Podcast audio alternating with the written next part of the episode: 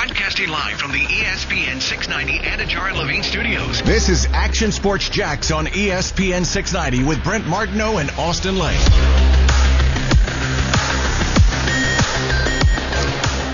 Five o'clock hour here on a Friday.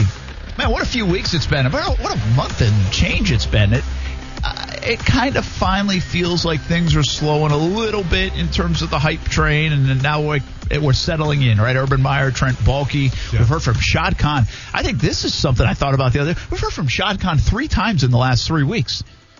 Three times. Yeah. You might have to go two calendar years to hear from Shad Khan three times. Seriously.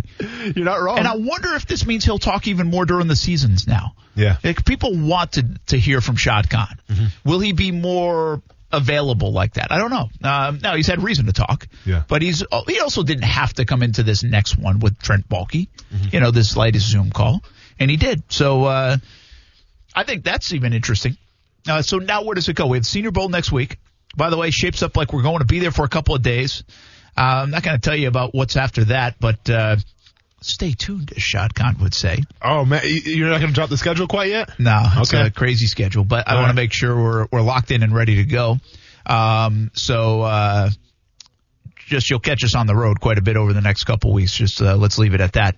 And then obviously we lead into the Super Bowl. And ironically, we're not going to the Super Bowl, so on the road doesn't include the Super Bowl. We're not we're not doing the Tampa Super Bowl. We just don't know how it's going to be covered and and Yeah. and what's going to be there for us. So it's very hard to predict uh, what to do. Uh, we're taking a little bit different of a road trip, so we'll tell you about that uh, next week uh, and on our journey. So I, I kind of look at the calendar, man. And I go, okay, we're up to the Super Bowl. After the Super Bowl, we get a little Daytona 500. But in the NFL world, we're really going to start looking at like these mock drafts. We're going to start looking shock your mock. Yeah. Oh, Uh, yeah. We look at uh, what like what obviously the the the evaluation process is going to be different this year. There's no combine. Yeah. There then these pro days are going to now take on a more important role Mm-hmm. because you know we've argued this before. There's two things that I've argued in the past. Do we need the pro days anymore? Yeah. The pro days aren't for the high profile guy anymore. They're for the other guy, Mm-hmm. the other guy, or, or the JU player that used to go over to Gainesville to get in front of people. So there was value. But as in terms of the top prospects, well, that's that's the combine. That's plenty of tape they've already had. They've already done their work. You almost don't even need to go to some of those pro days. Well, now you're going to have to go to the pro days. The other day that I say was is silly is or time period of the year is OTAs. You know, I mean, what's the value of them? And and J.C. Tretter, the NFLPA president, uh, the players union president, has basically said, yeah, I think we can do away with those. And we haven't seen a ruling or where that might land, but do they need to do the off season after what we just saw this year? Another topic that we'll have down the road. But we're getting into that off season and now now we're probably some six weeks away from free agency and all the rest. Uh, so the buzz certainly will pick back up, but I think it has leveled out at least for for the moment. No, without a doubt, you know, and obviously you, you definitely feel for some of those those small school guys. I mean, like I always come from the philosophy though, if you have good tape, you will get a shot someplace because that's just the way the NFL works now. Um, if you're too good to be denied wherever you are, whether it's D three, whether it's uh, where was Ben Bartch at again? He was at uh, yeah, St. John's. St. John's, yeah. I mean, they're, they're going to find you. Um, so obviously, it could be a little bit of a longer road right now, but if you got the skills, uh, you're, you're definitely going to get a chance. Okay, let's go UFC real quick. I want Yeah. you to get your chance here uh, before we get back into some football talk. Sure. I've got a conversation.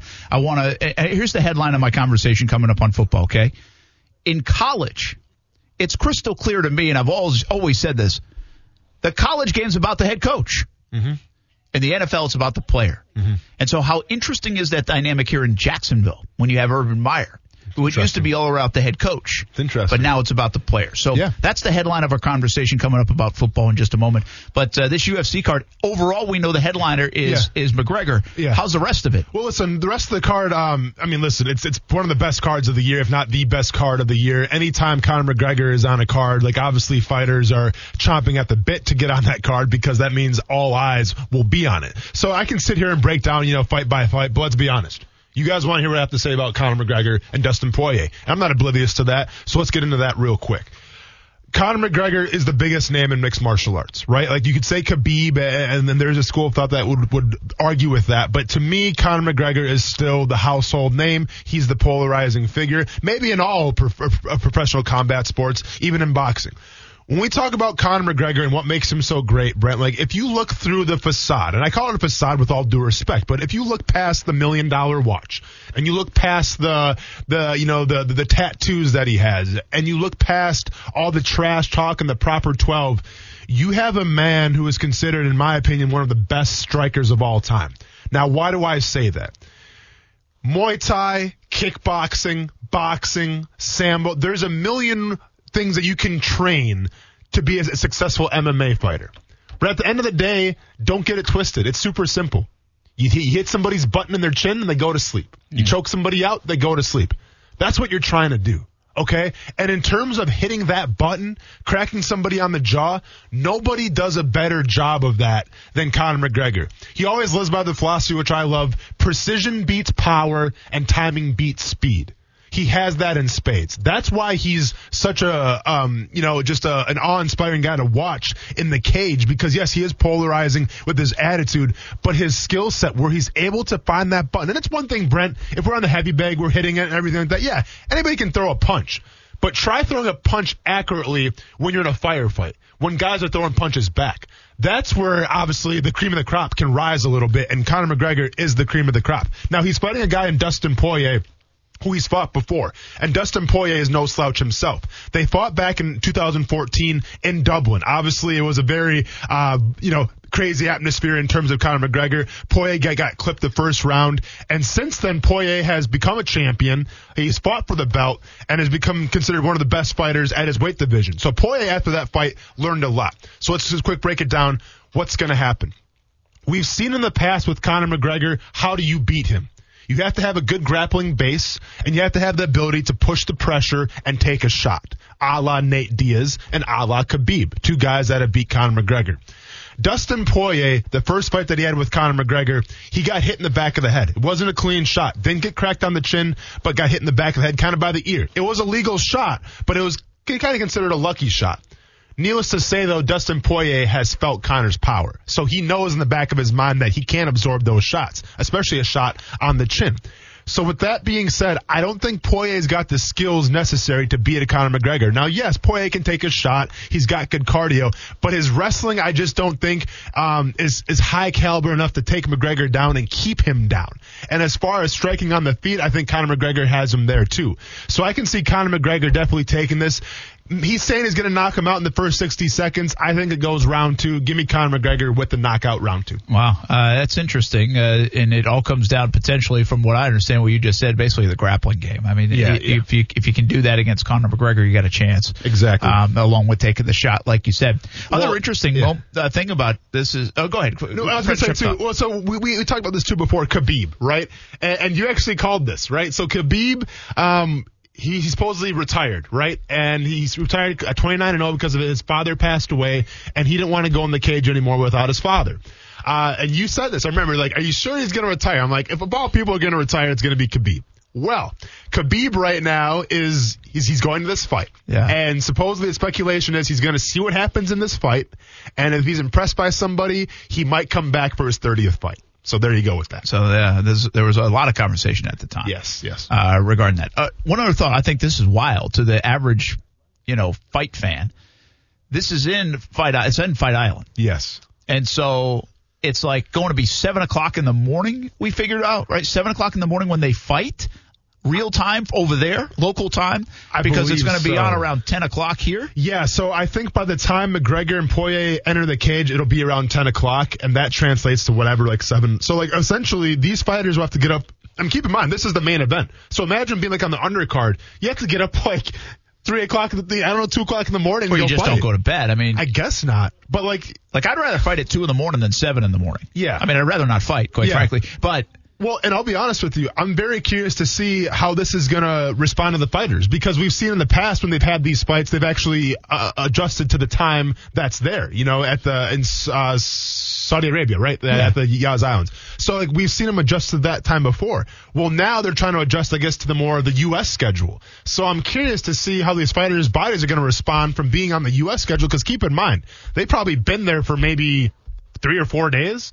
Like I'm not sure how long your body needs to acclimate, but I, I think some of these fighters might be a little tired when they go to the cage. Well, yeah, I I guess that's part of your training. I, I just think it's wild because we don't see that in sport. Nobody does that in sports. Now they might slide times. You might play later at night. Listen, the the NCAA tournament, the final, the championship games played at like nine oh six. Mm-hmm. Okay, so that's a little bit later, but there's a lot of basketball games that get played at nine during the college basketball season, mm-hmm. right? The NBA plays later at night. I mean, the NBA doesn't cater to a TV audience to try to play at eight in the morning. Now, it wouldn't make sense to either. So this is an apples to apples, but golf. This is, by the way, Steel Stewart's line. This is the closest UFC and golf have ever been together. Yeah, 7 a.m. yeah. tee time in the cage.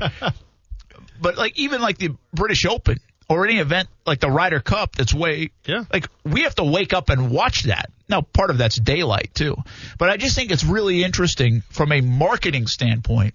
that is carrying more weight than potentially the athlete being in the prime, best condition, shape, time. Like because if you ask any, uh, if I ask you this, right, Yeah. your next fight, Yeah. which which maybe is a couple months, Yeah, yeah.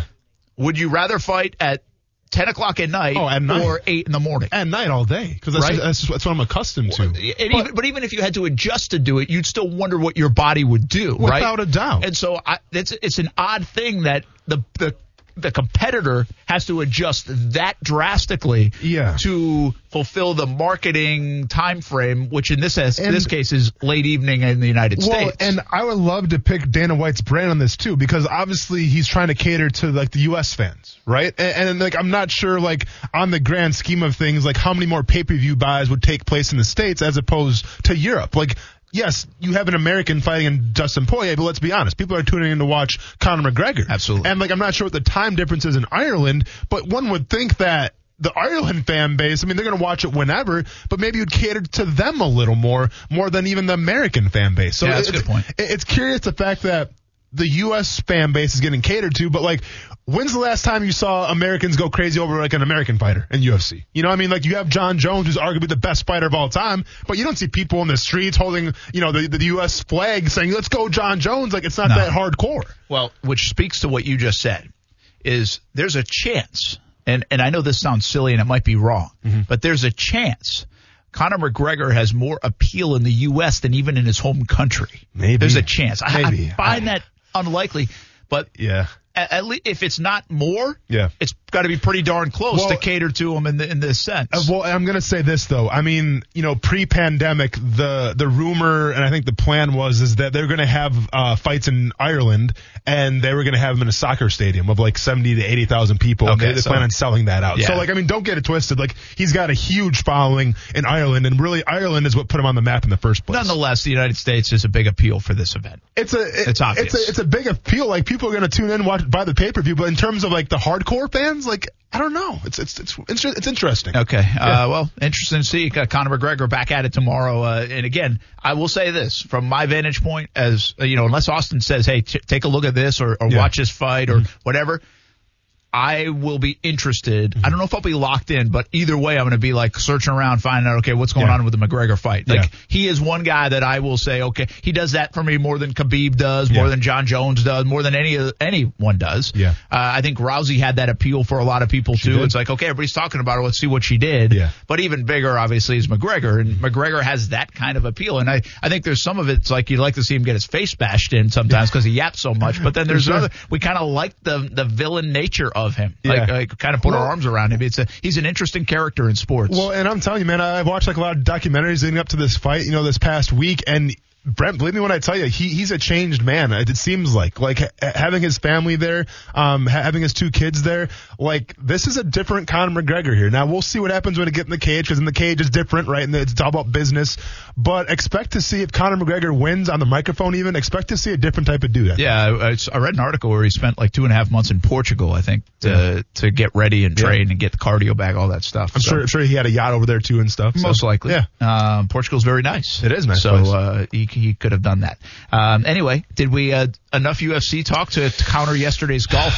Let me go ahead and see if Hooters texted us back quick. I think we're okay. Yeah, Okay. We're, we're, right. we're good. We're good. So back to football now we go. Um, but anyway, I, I did enjoy that conversation. So uh, check out the fights. Here, uh, here's uh, the deal on the football side of things as we kind of put a bow on the week of Urban Meyer and Trent Baalke now and all the rest. There's something that I saw a tweet from Robert Saleh, uh, some sound from Robert Saleh with the New York Jets. And this is what made me think of the topic. It, it referred my mind back to last Friday's news conference with Urban Meyer. And Urban, in that news conference, I still have yet to count up how many times, but many times said we need to have the best of the best for the player, for the player, for the player, for the player. It's like echoing in my mind, right? Yeah. And then I hear Saleh talking something similar. Now, Dan Campbell's news conference had a different feel. I didn't see the whole thing, but some of the highlights of it, that didn't necessarily jump out at me. How important is it to say I'm in it for the player right now in the NFL? Maybe more so than ever. And I'm not saying it wasn't important in the past, but we've seen the dynamic change. The brand is big. The power structure in terms of how much power the player has might be happening right now in Houston. Mm-hmm. Deshaun Watson can decide essentially if he wants to ever play again Mm-hmm. for the Houston Texans. Jalen Ramsey decided in Jacksonville. Yannick Ngakoue basically forced his way out of Jacksonville, whether the Jaguars wanted him or not. We've seen it happen. Minkah Fitzpatrick, there's other stories about it. And so my my point here is I really feel like the coaches that have been hired in this cycle, or at least a couple of them, Urban Meyer included, Robert Saleh in New York, are in tune with that. They understand what's know that. They know that's an important part of it. Yeah, selling tickets, being good on the field, establishing your identity, being tough nosed coach, playing fundamental football, being disciplined, all those things are important. But the one thing I continue to hear out of these news conferences is player, player, player. Listen to Robert Saleh and what he had to say. Um, just a little clip here in his uh, in the latest media availability with the New York Jets. in my heart, in my heart, I do believe that uh, there's a respect level with regards to how things get done when people are uh, trying to do things together. Sometimes there's that notion of coaches coach, players play, and that's I, I've- I've never taken to that to that notion. I believe that coaches and players are in this thing together. I believe that the investment that coaches put into players has to be the equivalent of the investment you put in your children. I mean, you got to invest everything you have in your heart and in your soul into those players because they're relying on you to help them be their absolute best so they can show showcase their skills on Sunday. I think when players feel that investment and they feel that you're giving them everything you have, I think they can't help but reciprocate that that investment and invest back in you as an individual. And so when you get that investment reciprocated and you got investments on both sides, it becomes personal. And when it becomes personal, it becomes very, very, very special. So that's Robert Saleh talking. that. Uh, so you love that, right? Well- and, and don't you get the sense though when you say you love that that there are 53 players on the Jets roster, and maybe there's 70 or whatever because of all the practice squad this year. Yeah. But they're tuned into what he's saying right now. He hasn't even addressed the team, but he it's almost like Saleh is talking No. to the player. listen, um, because we've heard Urban Meyer say some of these things too. These are two guys right now that get it. They understand the landscape. You ever seen the show Westworld on HBO? Yeah, I haven't seen it. Cool, you seen it? Westworld? I never watched. It. I've All run right. across it and All right. flipped by it. Good, really good show. I recommend it. But in this show, it basically it's about robots, right? And all of a sudden the robots become self-aware and they want better lives. What you're witnessing these past couple years in terms of the NFL is that you're seeing players become more self-aware. Whether it's with contracts, whether it's with um, grievances, whether it's with how they're being handled with coaches, GMs, uh, the players are starting to speak out more and stick up for themselves more. And then doing that, they realize how much power they truly have. Like, for whatever reason, the past couple years, whether it's two years ago or three years ago, or whether it was like Le'Veon Bell, I don't know. But all of a sudden, these players woke up and said, you know what? The wolves, I'm sorry, the sheep outnumber the wolves. And that's where we're at right now. So it takes a special type of coach to see that. It takes a special type of coach to go, you know what? The landscape has changed, uh, even in the past five years, and I have to cater to these guys. Because, like I just said, at the end of the day, whether you like it or not, the players finally realize this the sheep will outnumber the wolves. Okay, so keep in that mind the context of, of where we've gone to, right? This was like, you, you know, just think Tom Coughlin, what did he come in and say? We're doing things my way, man. We Yeah. win lunch. You better be here. I don't care if it's voluntary OTAs. Yeah. So take that dynamic from 2000 and what was that, 18 when they didn't show up, or maybe 19 when they didn't show up for spring um, stuff. I think it was 19. And now we fast forward to this where you hear Robert Saleh talking the player. You have this Deshaun Watson stuff happening. We've already been through the Jacksonville stuff. Minkah Fitzpatrick again forced to trade out of there. Uh, Le'Veon Bell, Jamal Adams, right? And so you want to talk about getting it. And again, I think it's very important to say this.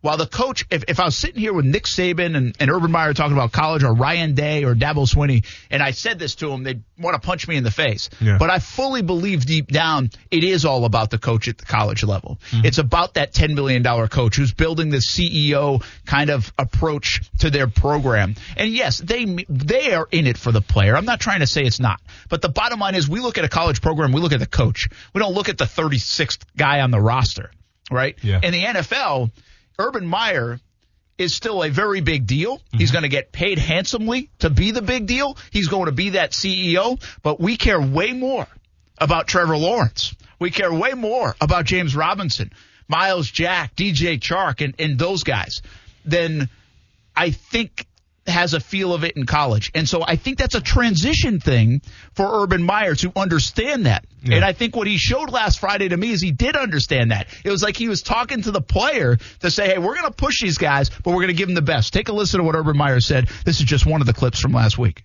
Well, I believe it, everything is. I, I, there's a one way that people who work for me, with me, uh, they'll hear a statement that is this the best of the best, and if it's not, then the question is, well, why? And that's the same thing I'm doing on every every time I walk through everywhere. We did that at Ohio State. We did that at Florida. Is this the very best? And if it's not, then especially when you start talking about player welfare and safety, and then just the players. And if it's not the very best, let's have a chat and do what's very best. Because, you know, the, the Jacksonville players are going to get pushed. They're going to get pushed. In return, we give them the very best. That includes the coaching staff. Number one, the coaching staff. You know, does a a big hot tub much different than a small have that much of a difference? I didn't say that, but I just want to make sure it's the best of the best. And and Shad is very committed to that, as well as this organization. But that that's something that it's hard for me to answer right now. But I think within months you might see or hear things that we're, we're doing the very best we can for our players. Well, and that question was about facilities, by the way. So, and that's where the context of that came from. But how many times did he just say best for the players, best for the players, best for the players? Sure. You know, I think he understands that. And again, I, I'm not, I think he did that at Ohio State and Florida too. I think he tried to get the best for the players. That's why they have big facilities. Yeah. But I'm just saying from the perception standpoint, it still, in my opinion, is all about the coach in the college game. It's not like that in the NFL. And I think he will, that will feel different to Urban Meyer.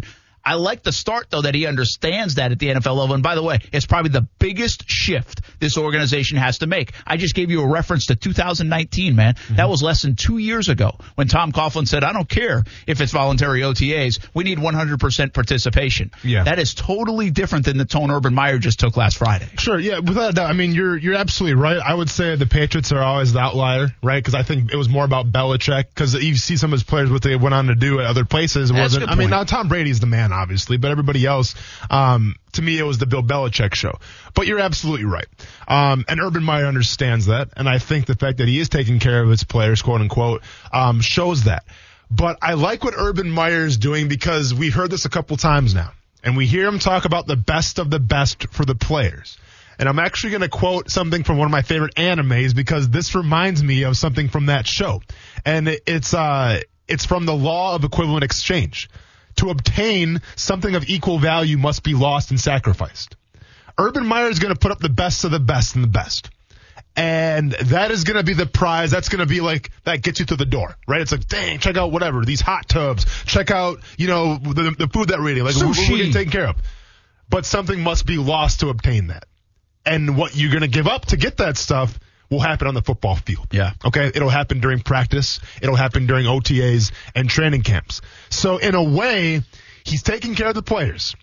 He's showing that he appreciates them, and that's what players want more than anything sometimes. But in another way, he's building a culture at the exact same time. It's genius. Yeah, it's in, in but it's a great understanding of what needs to go on because I say this when I tweeted that quote out, the part of that quote where it says we're going to push our players, but we got to give them the best. I remember Collin Johnson, like um, ten minutes later, liked the tweet, mm-hmm. and because my point in that is players like to be held accountable. Competitors like to compete and be pushed to their absolute best. Not everybody, but mo- at that level, they certainly do. Mm-hmm. You know, they, they, they do want to be catered to. They do want the best of the best. They like to go home in their Ferrari if they can. Yeah. They like the cool locker room and the good food. But they also want to get the best and maximize their potential. That's what makes a 1% athlete, in my opinion. That's what, but that's also a little bit human nature if you like to compete. You know, think about it this way. If I, I, I tell like Kaylee, I say Kaylee, we're gonna go, uh, we're gonna do some um, speed and agility stuff, you know, with with a with a guy like in the area that that coaches that Yeah, up. specializes. hates Yeah. going, Yeah. absolutely hates it. Yeah. right. Like it's like I'm not going, right? And then so she ends up going because make her go or whatever. And it's not like she says I love that at the end of the day, but she did it and didn't complain at the end. You know why? Because it's like me going for a run. Mm-hmm. I hate the idea going for a run, but on the day that I hate the idea going for a run, when I went for the run, I come back, I feel good. Sure. Right? Yeah. And so that's exactly what you're kind of talking about. That's kind of like the the mentality of a human in a sense where you don't like the idea of getting pushed out of that football field. Yeah. Of, of really having to do all the things you're about to do with Yeah. Joe Cullen Yeah, and yeah. everything on, on that field, right? And getting yelled at in the details. But when you're finished with it, you If you- appreciate it. If you buy into it. If you oh you got to buy there- it. there's gonna be some guys that aren't gonna buy into it. That's fair enough. Too. Yeah, yeah. There's always some that don't. Yeah. Um, but to maximize the best, you have to buy. You, you normally have to buy any of that, or you're just super gifted. Sure, no, without a doubt. you without know, a doubt. Um, and, and that does exist as well. So I just find like the mentality that, the psychology of that is interesting. Yeah. And, and I think Urban's doing a good job laying that foundation again. And I think it's important in this context, in a place that most recently did not feel like it was for the player. No, for sure. Right? Yeah, but and basically just what I'm trying to say, and like I guess this is me kind of talking to the youngest team right now in the NFL. When Urban Meyer says these things, like you're getting the state of the art stuff, yes, you're excited as you should be excited.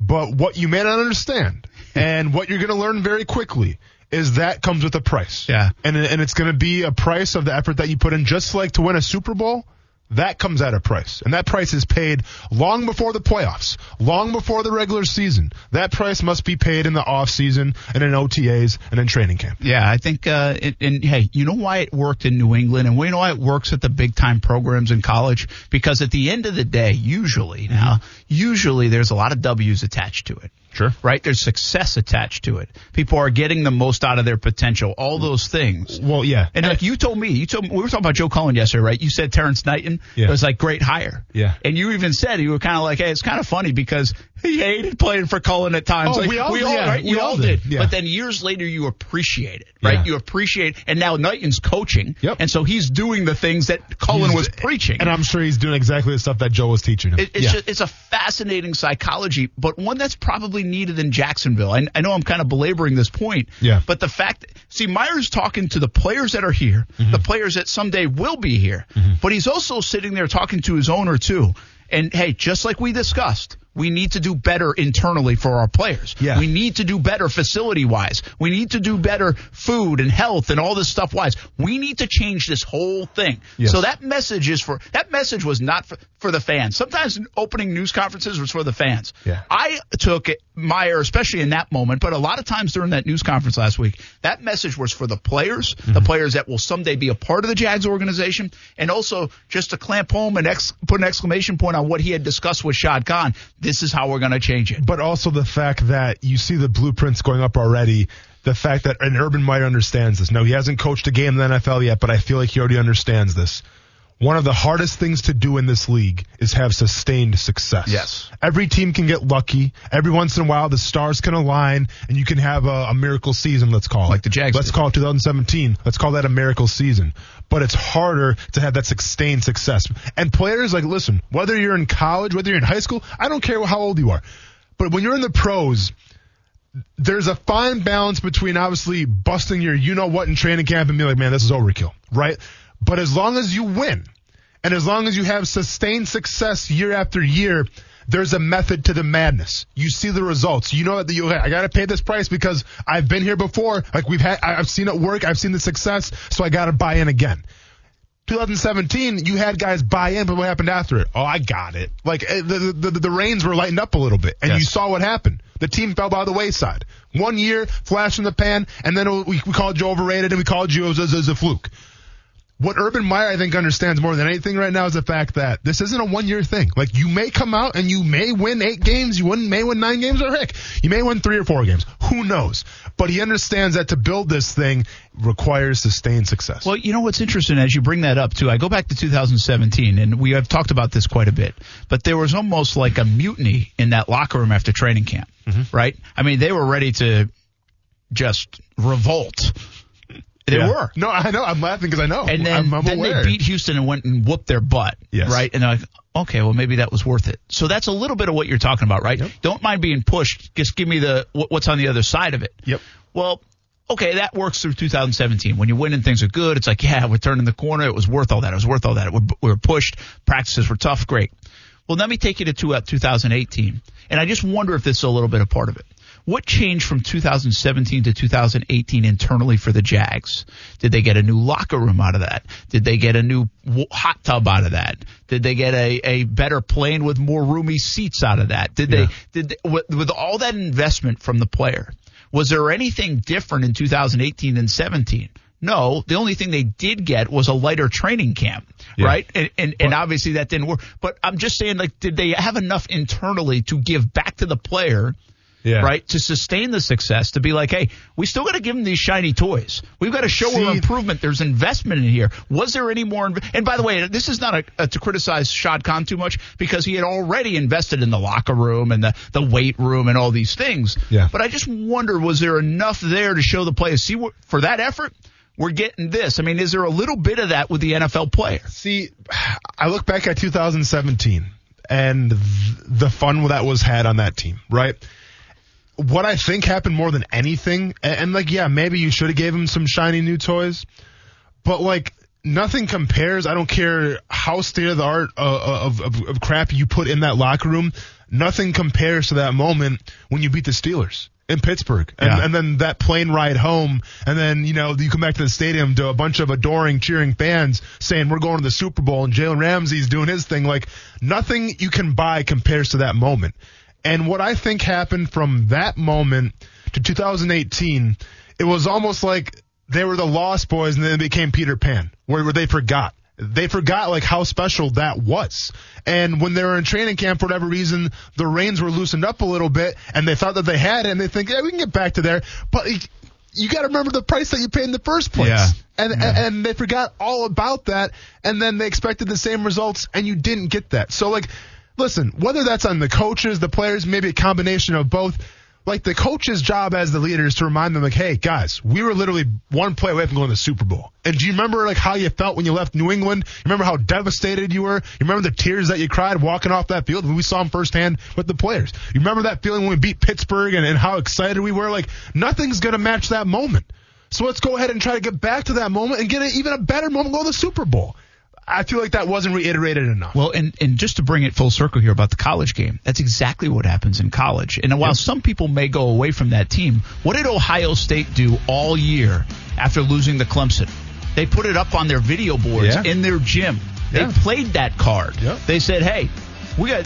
You don't find that in the NFL, right? It was almost like this sense of satisfaction because the, the Jags had the done NFL. something that hadn't been done in a while. Yeah. And it's on to the next one in the NFL. it's just yeah. a great. It's like at, at the elementary level of it sounds stupid. Like you're listening to me, I'm like, really, Brent? Like they won enough games, so go give them like another cookie. Yeah. Like that's what it. Like get, get them a, a, you know, a new what? Yeah. You know, but in essence, you have to reward the players' efforts. You have to appreciate the players' efforts with more than words sometimes. Sure. And instead, it was probably just Tom Coughlin. Let's go roll it back again and do it again. Yeah. And, and the dynamic in the Jags organization, again, someday we'll do the 30 for 30, but the dynamic was I think they were starting to be a little bit less buy into the way things were done. Like, Yeah. I don't care if we have to do this again to get here, but we don't want to do this again to be here. Yeah, well, and that's why I said like they, they must have forgot then because Yeah. if you would have remembered those feelings of beating Pittsburgh, you would have went through it again. But Yeah. s- somewhere along the lines, they forgot. Yeah, so it's, uh, it, it broke off. But uh, I think that stuff's fascinating. And keep in mind, uh, I do think uh, Urban Meyer majored in psychology. Yeah, did he really? Yeah. I mean, it makes a lot of sense. Yeah. when I hear him talk. Yeah, and you can kind of sense that. he gets he gets the mind of the player. I love it, you know? man. Um, need that. I like it too. I, I think there's a lot of good things going on here in Jacksonville. Uh, well, you know what else is good? 15 minutes from the weekend for you. Let's go. How about it? Let's go. What Let's about you? it. No, you got some most. Yeah. I got UNF hoop game tonight. Oh, I got some TV tonight.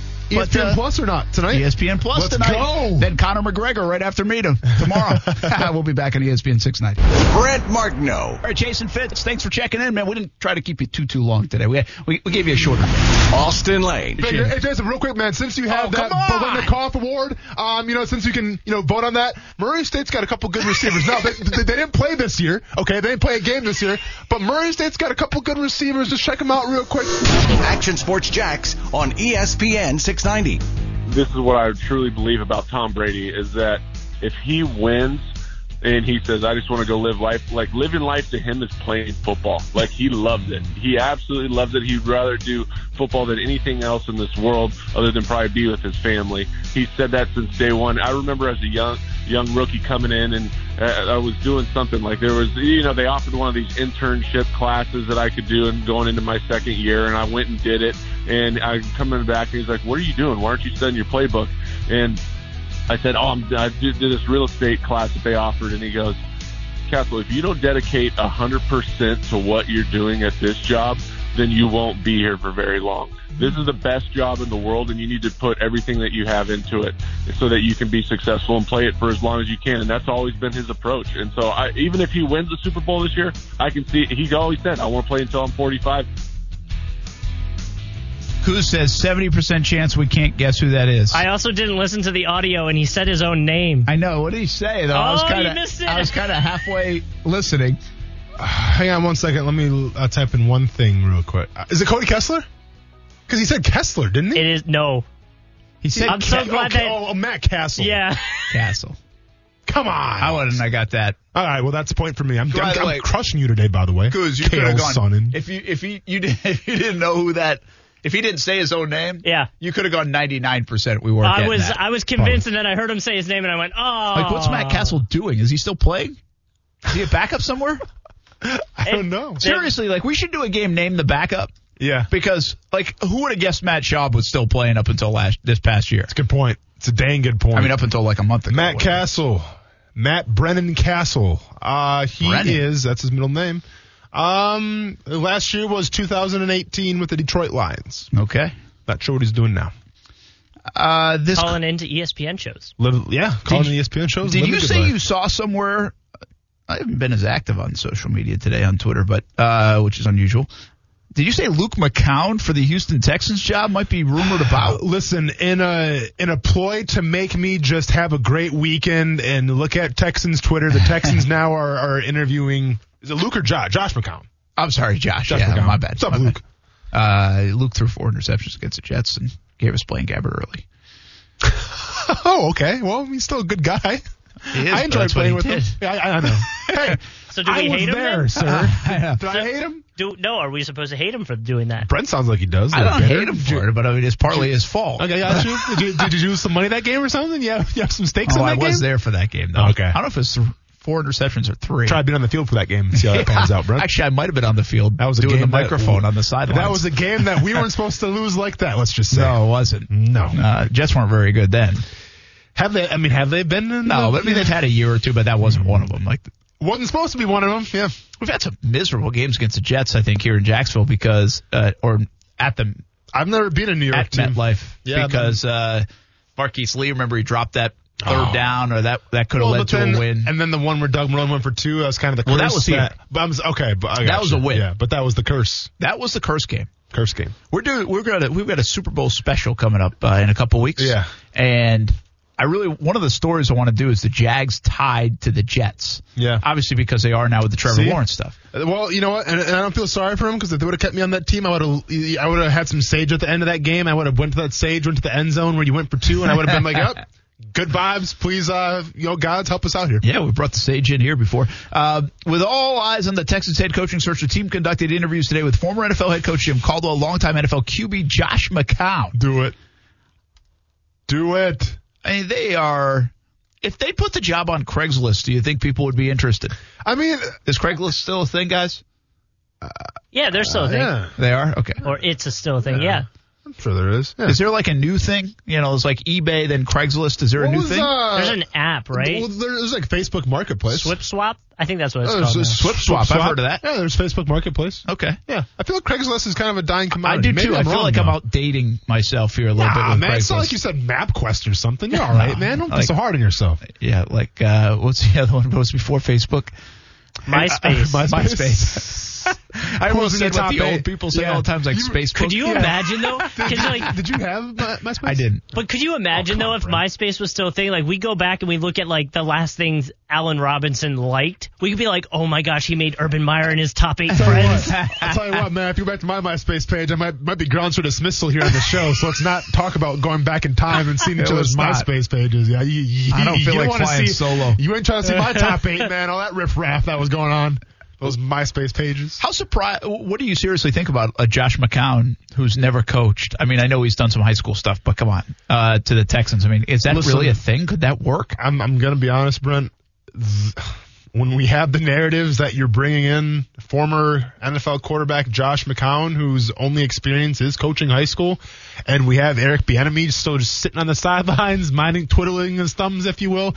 Um, it just to me it makes the Houston Texans look bad, but they have no problem doing that. So you all just keep on doing that, and I'll keep reading your mentions. I, mean, it's it's a it's a joke. I it, think. it, it is nothing to do with Josh McCown. I mean, my, No. in fact, people say unbelievable things about him. I think the the- wasn't it the Eagles? Was he with the Eagles this year? Goose his backup, one of the Uh, backups. yeah, I thought they did. The Texans trade for him though. Like Well, I thought I- he was on the Eagles, but then ended up on the Texans. I got Either it, way, they set right up this thing though where he could go do the high school stuff and fly back in. Like it was one of those situations. So the last team that jo- so yeah, Josh McCown, good call, Kuz, is on the Texans. So he was on the Texans. It says 2020 to present. and You know how up to date Wikipedia is. I didn't even realize he was on is, the this, is this like a space? Is he still playing? It says active. yeah, I don't think he's So retired. this is like a Space Jam situation. He's going to coach and play. But I think he had one of well, he's, I don't think he's going to do that. But I think he Be did have one of those situations where he could go fly back on Fridays to like be with the whatever team he was helping coach. Yeah. it was one of those weird deals. But uh, I I mean, so this that is. I mean, you want to get people talking. You hire Josh McCown instead of offering the job. You have to be turned down by Eric Bieniemy before you offer the job to Josh McCown, right?